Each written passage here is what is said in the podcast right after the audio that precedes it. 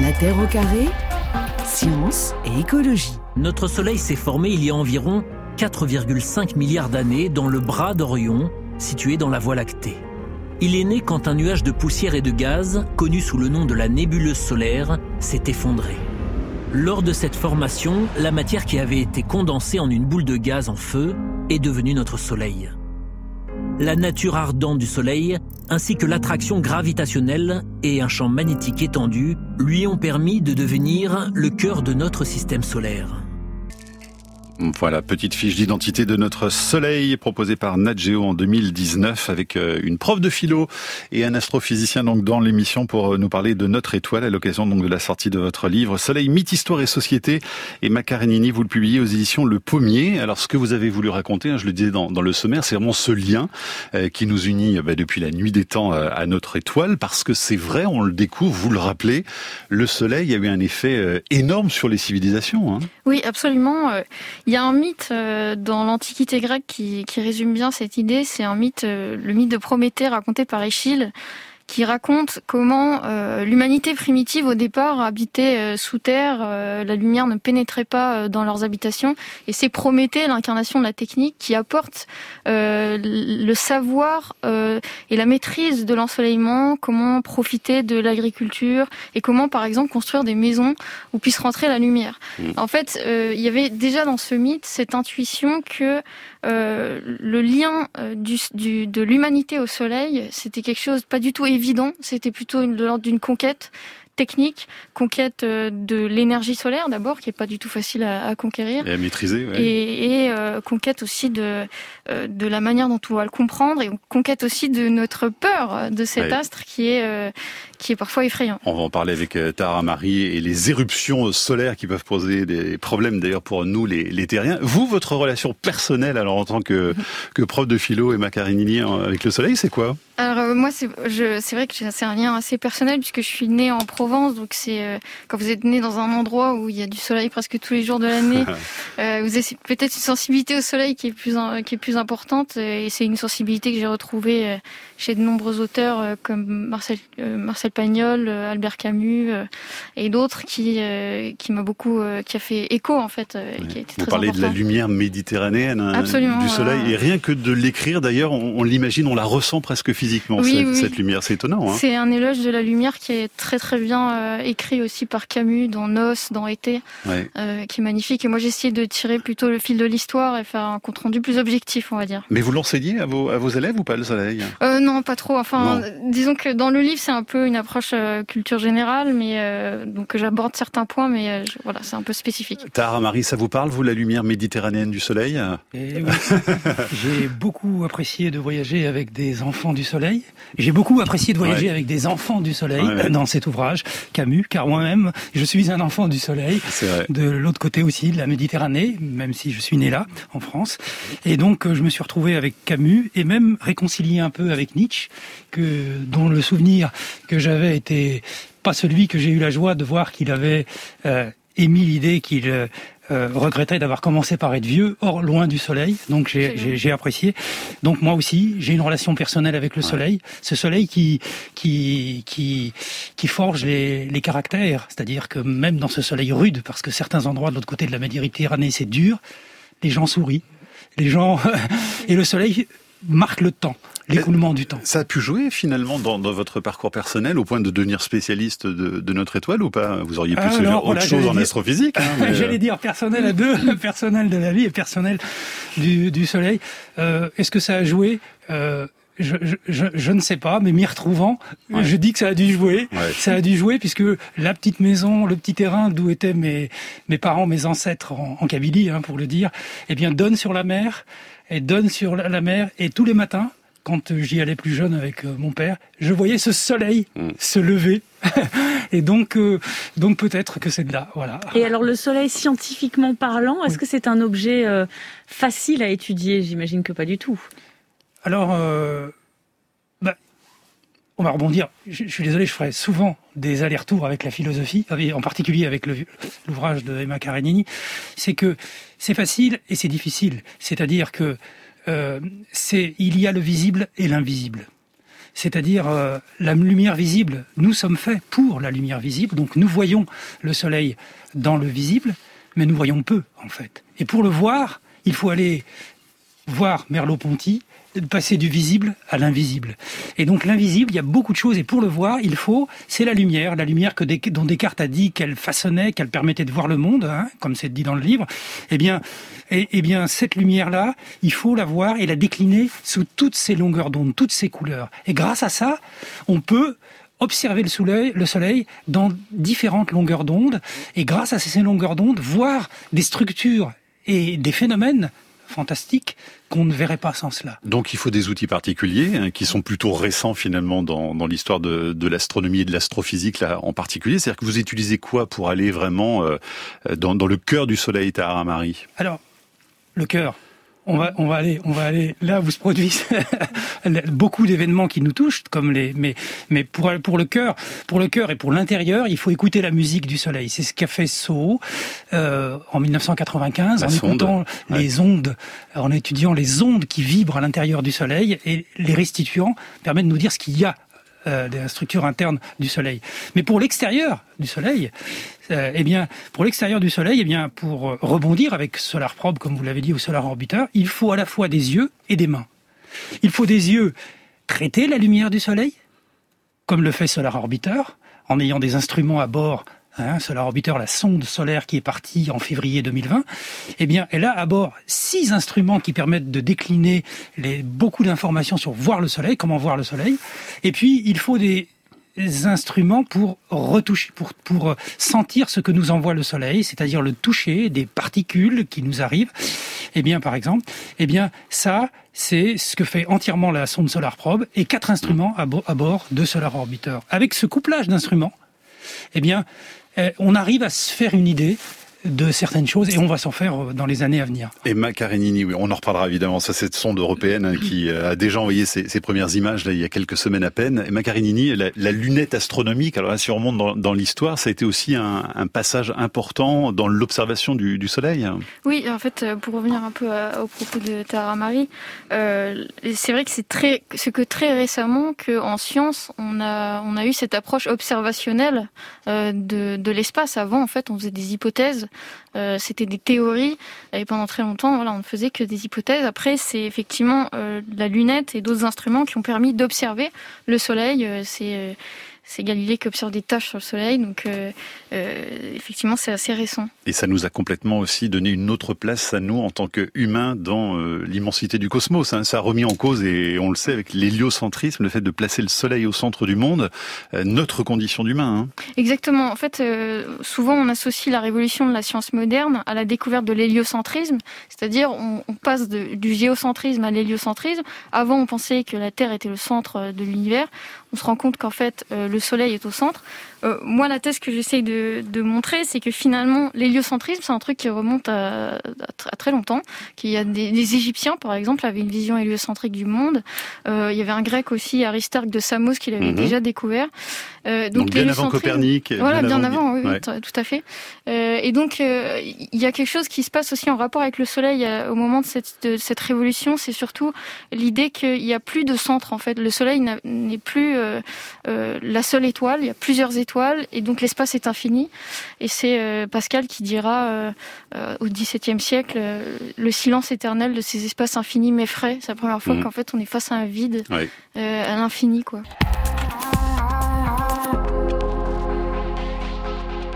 Oh, Pachacamac, puissant astre du jour, toi qui animes ce monde, frappe ce bûcher de tes rayons vengeurs Oh, toi, puissant soleil, n'écoute pas les invocations de ton fils et montre à tous ceux ici présents que tu ne désires pas notre mort.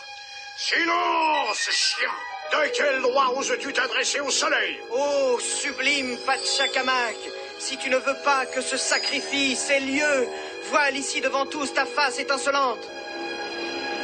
Mille millions de mille sabords, que se passe-t-il?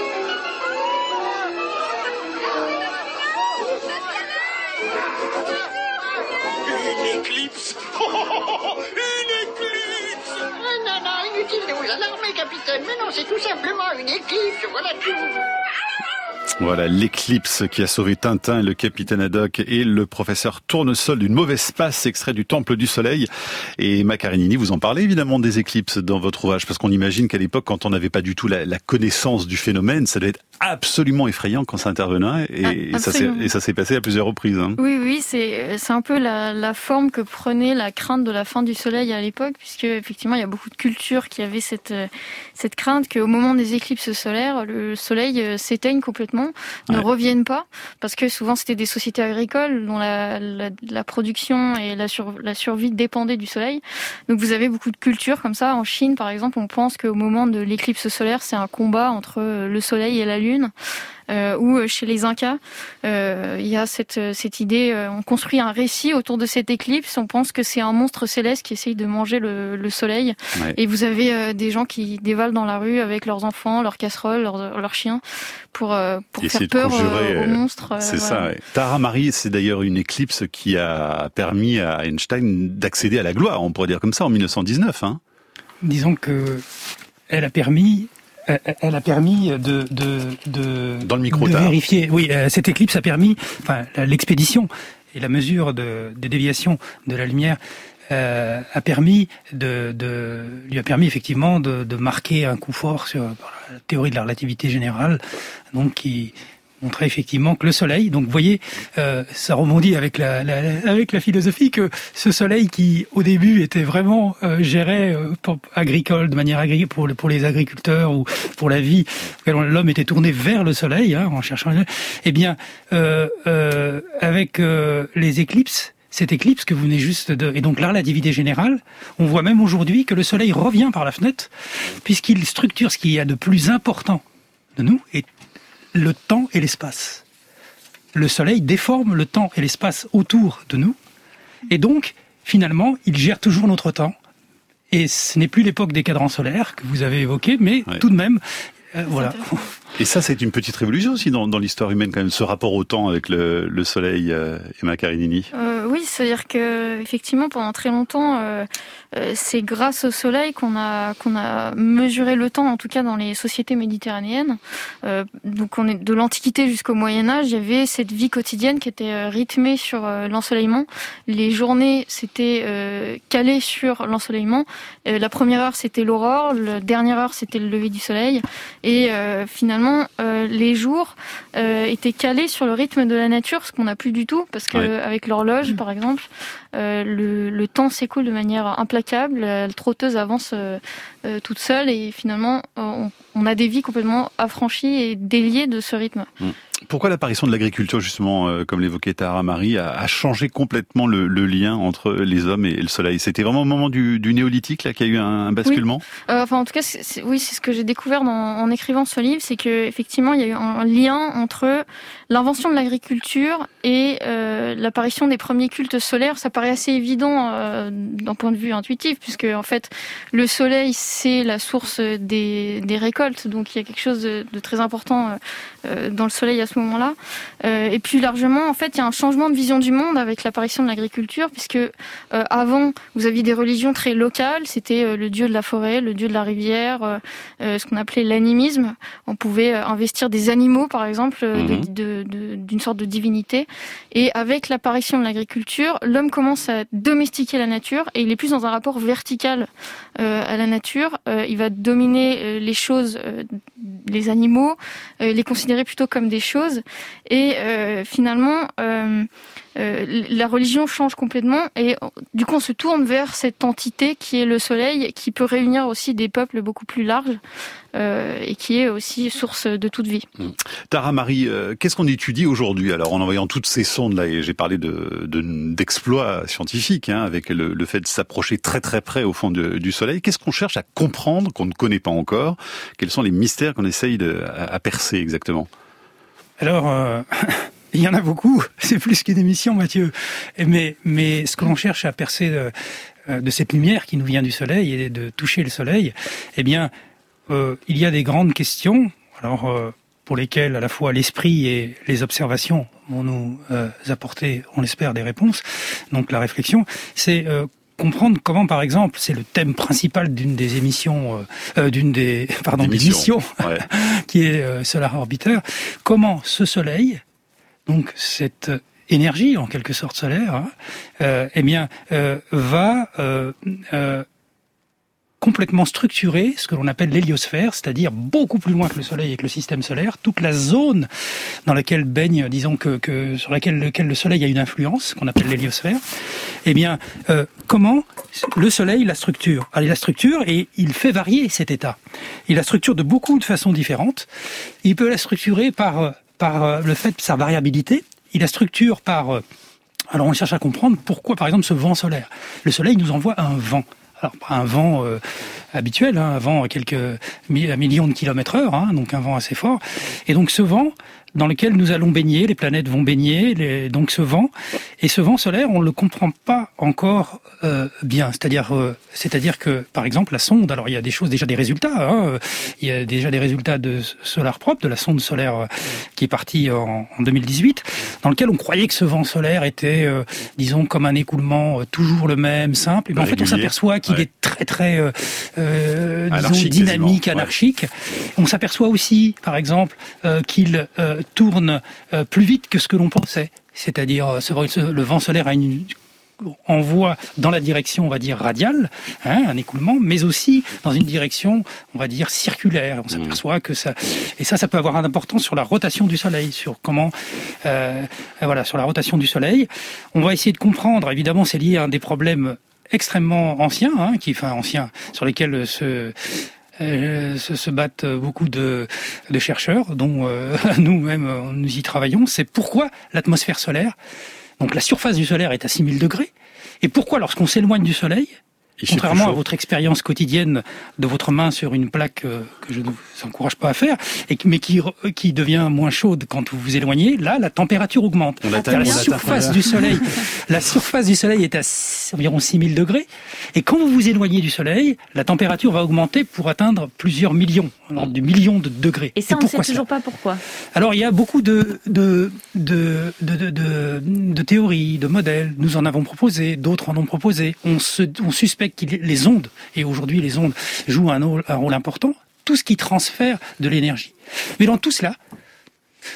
Dans tout cela quoi Dans tout cela, le moteur principal, c'est le champ magnétique c'est le champ magnétique, c'est-à-dire ce champ magnétique qui, dans toutes les explications que l'on peut avoir, c'est c'est le rôle primordial et joué par quelque chose qui est pourtant invisible. Notre expérience n'est pas n'est pas courante, hein, on n'est pas on nous est pas accessible facilement ce champ magnétique.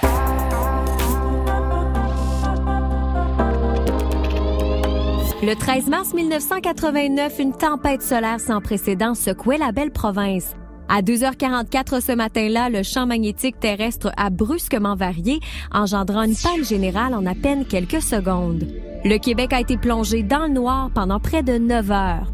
Depuis cet événement, plusieurs mesures ont été mises en place comme un système d'alerte en temps réel.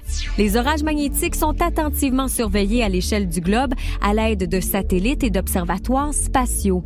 Le monde actuel, dominé par l'électronique, est extrêmement sensible à de tels événements.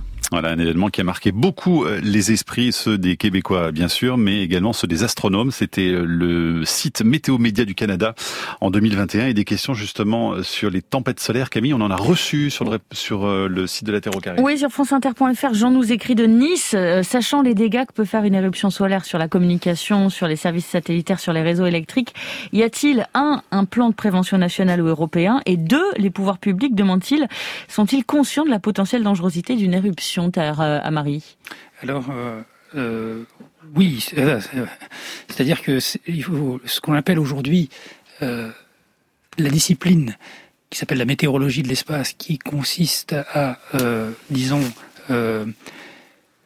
prendre des mesures. Hein. Au départ, il y a eu le Soleil, c'est une relation entre le Soleil et la Terre, des relations Soleil-Terre, et des événements importants comme celui de 89, mais comme ceux de de l'Holocène, de 9000 euh, de 9000 ans euh, récemment, hein, des éléments, ce qu'on appelle des éléments, des événements extrêmes. Ce qu'il faut bien voir, c'est que des éruptions solaires, il y en a beaucoup. Il y en a peut-être même des petites en ce moment.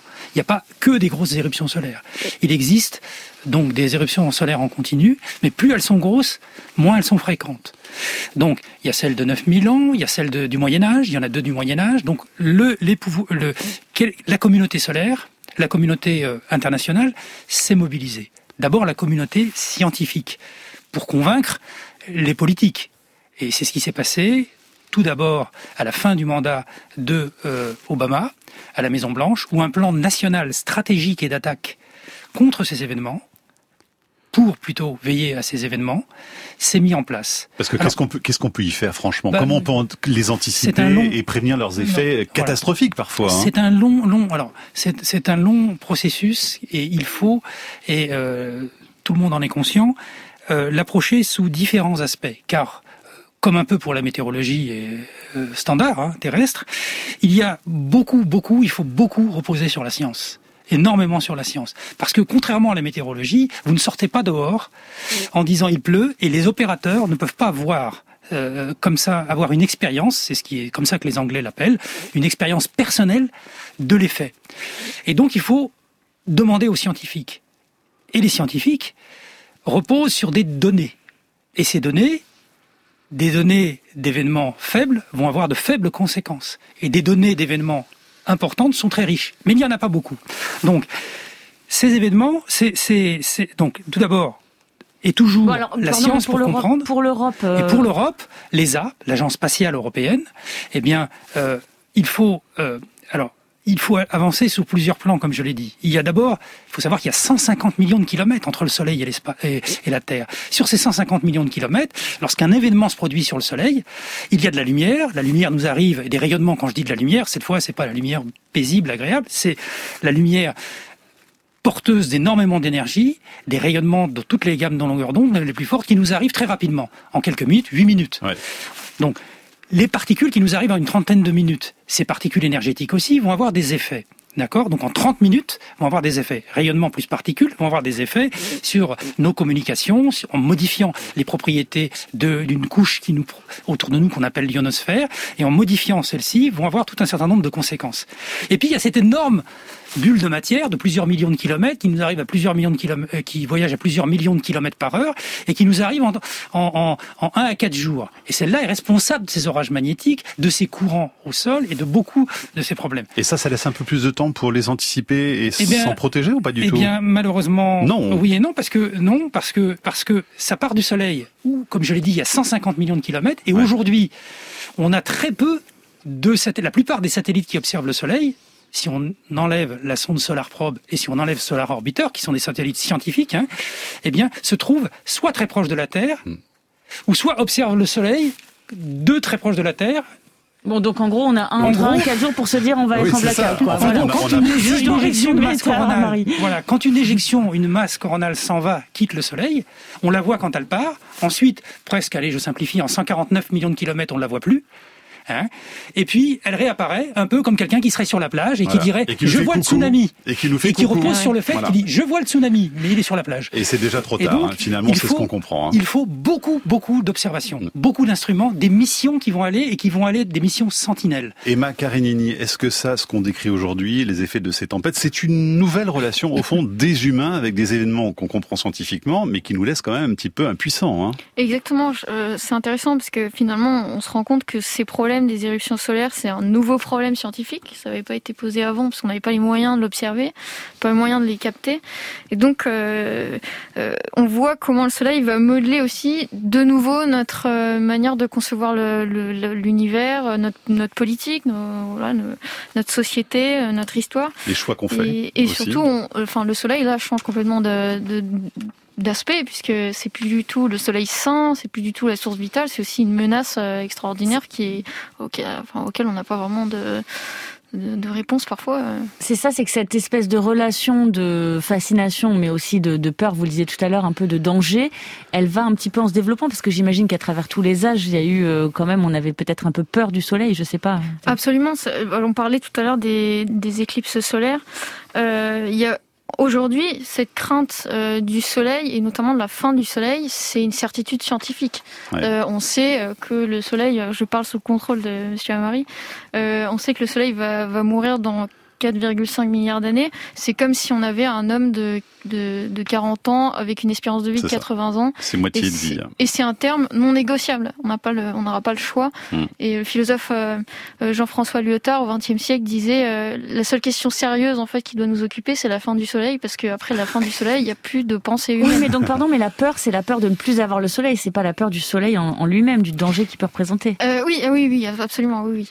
Est-ce que justement aujourd'hui, avec les, pardon Camille, les, les, préoccupations environnementales et le réchauffement climatique, là aussi, la relation encore une fois, euh, c'est euh, transposé sur un autre terrain, un nouveau terrain. Oui, alors euh, moi je suis pas spécialiste du réchauffement climatique, mais c'est vrai que Enfin, il y a un peu une ambiguïté, c'est-à-dire est-ce que dans le réchauffement climatique, on craint euh, le soleil lui-même ou est-ce qu'on craint la manière dont on a aussi géré notre énergie, l'environnement euh, C'est souvent aussi un usage euh, parfois exagéré ou enfin en tout cas non, non rationnel des énergies fossiles. Enfin, c'est peut-être une question un peu compliquée que je laisserai aux scientifiques peut-être. Alors une question qui est sur le, on parlait de la fin du soleil là il y a quelques secondes. Benjamin nous demande, Tahara Marie sur franceinter.fr, si la température du soleil varie, euh, si elle va baisser petit à petit ou s'il s'éteindra subitement. Est-ce qu'on le sait ça? Le scénario de la fin, ça ressemble à quoi alors? Non, il y a toute une toute une séquence euh, de transformation hein, du Soleil qui, euh, comme c'était dit, je crois que c'était dans tout le petit, le petit, petit reportage de tout le début de l'émission. Hein, donc, il s'est effondré, il a allumé son réacteur. Ce mhm. réacteur fonctionne 4,5 milliards d'années, encore peut-être autant, encore. Et quand il aura épuisé transformé tout son hélium en, en euh, tout son hydrogène en hélium, eh bien, au fur et à mesure, les couches euh, les couches externes qui se réchauffent vont euh, euh, les couches externes du Soleil, donc le cœur euh, chauffe, le, le, cœur brûle son, brûle son carburant, se réchauffe et le Soleil va s'étendre. Donc il y a une dilatation, voilà une dilatation, une dilatation. Donc va en fait probablement que déjà bien avant, on n'aura plus à attendre les 10 000. Voilà, Donc voilà. Eh bien, il va s'étendre et il va passer par une suite alors de, de, de, de, processus hein, de transformation, euh, euh, déjà entre rouge, des naines, euh, ensuite jusqu'à devenir, pardon, jusqu'à devenir, jusqu'à rejoindre, si vous voulez, une, une, une le berceau initial du. Donc il, il s'éteindra pas tout seul d'un coup comme ça? Non, non, non. Non, non, non, parce qu'il va remettre en place, hein. il va remettre à chaque fois en place des types de des, réactions qui vont se remettre en, en, en, en jeu d'accord, d'éléments nouveaux, parce qu'il n'y a pas que de l'hydrogène, il n'y a pas que de l'hélium, et tous les éléments, ainsi de suite, euh, différents éléments vont, vont aussi servir de carburant euh, dans différentes phases du Soleil, et donc ce n'est pas une lumière qui s'allumera et qui s'éteindra brutalement. Et Macarinini, il y a un enjeu très très important aujourd'hui, euh, pour le résumer très grossièrement, on dit mettre le Soleil en boîte, mais au fond c'est ça, avec la fusion, c'est d'être capable de recréer justement euh, l'activité du Soleil pour nous procurer des énergies propres, et vous posez la question d'ailleurs dans votre livre, est-ce qu'on pourrait imaginer une véritable véritable civilisation solaire uniquement basée sur cette euh, énergie-là. Hein. oui, effectivement, on pourrait dire que le, des fantasmes énergétiques euh, aujourd'hui, c'est la fusion nucléaire, c'est-à-dire on, on recrée euh, l'énergie solaire qui a lieu à l'intérieur du Soleil. En fait, ça renvoie à un problème plus général qui est que, enfin, selon selon moi, que l'histoire de l'humanité, c'est un peu l'histoire de comment est-ce qu'on a toujours essayé d'optimiser notre capture de cette énergie du soleil. Ça a toujours été quelque chose de, mhm. un fantasme en fait. Et, euh, et effectivement, ce sera un peu l'aboutissement de cette histoire. Et finalement, euh, euh, les, les, sociétés les plus les plus sophistiquées techniquement seraient celles qui seraient capables de, de capter directement cette énergie du mhm. soleil ou de la recréer carrément. Nos invités, la philosophe Emma Karenini et l'astrophysicien Tar Amari pour euh, parler donc de notre astre et ce livre qui paraît aux éditions Le Pommier, Soleil, mythe, histoire et société. Euh, Emma Karenini, est-ce que finalement euh, ce sont les, civilisations avec des positions géographiques privilégiées par rapport au Soleil qui ont été les plus florissantes dans l'histoire ou pas? Oui, enfin en tout cas jusqu'à une certaine période, effectivement, c'était les sociétés agricoles, notamment dans le pourtour méditerranéen, qui étaient les plus grandes civilisations sumer euh, la Rome antique, la Grèce mhm. antique, euh, l'Égypte antique, il y a quand même une constante euh, parce que forcément, comme c'était des sociétés agricoles dont la production et la prospérité dépendaient du climat, il y avait forcément mm. ce lien entre le climat chaleureux et leur prospérité. Et alors pour les civilisations du Nord, alors quel était le lien du coup avec le Soleil où on manque beaucoup plus de luminosité? Eh ben, en fait, c'est juste ce qui s'est passé, c'est qu'avec la révolution, les révolutions techniques, la, la, circulation des denrées, etc., mhm. vous avez ce foyer des centres économiques qui va migrer vers le Nord parce qu'on s'affranchit petit à petit des aléas du climat, on s'affranchit de, de, la nature pour produire. on, par exemple, on, on invente les machines. Les machines, c'est pas comme un animal de trait.